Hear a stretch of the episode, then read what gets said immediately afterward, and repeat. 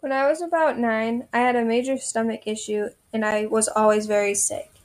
Every other week, I was at a doctor's appointment with something new.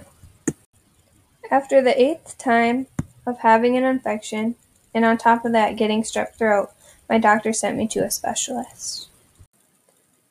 The first specialist I was at had no clue what was wrong with me and was convinced that I had just had the flu. Even though I was still very sick for several weeks, I then was transferred to a gastroenterologist at Helen DeVos Children's Hospital in Grand Rapids. When I first got there, I was scared because there were people running places for emergency surgeries and there was a bunch of alarms that were going off every 30 seconds. There was just so much going on around me.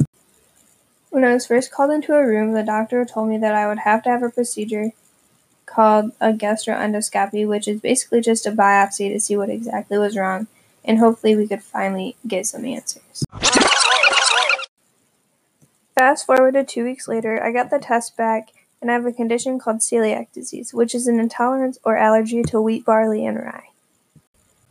I talked to the doctor, and he said that being exposed to gluten all my life meant that I had a greater chance of being di- diagnosed with other diseases and it also triggered all my migraines and joint problems as well. When I got the news that I had celiac disease, I wanted to be more educated and do more research on what exactly celiac disease was and how it affected my body internally and externally.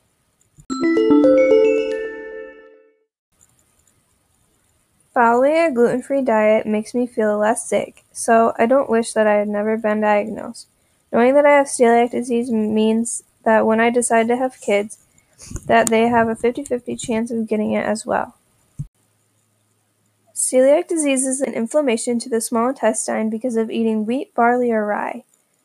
The symptoms include chronic migraine headaches, frequent weight gain and loss, bloating, and if a gluten free diet is not followed, you can have a 90% chance of developing cancer of the stomach, throat, and small intestine.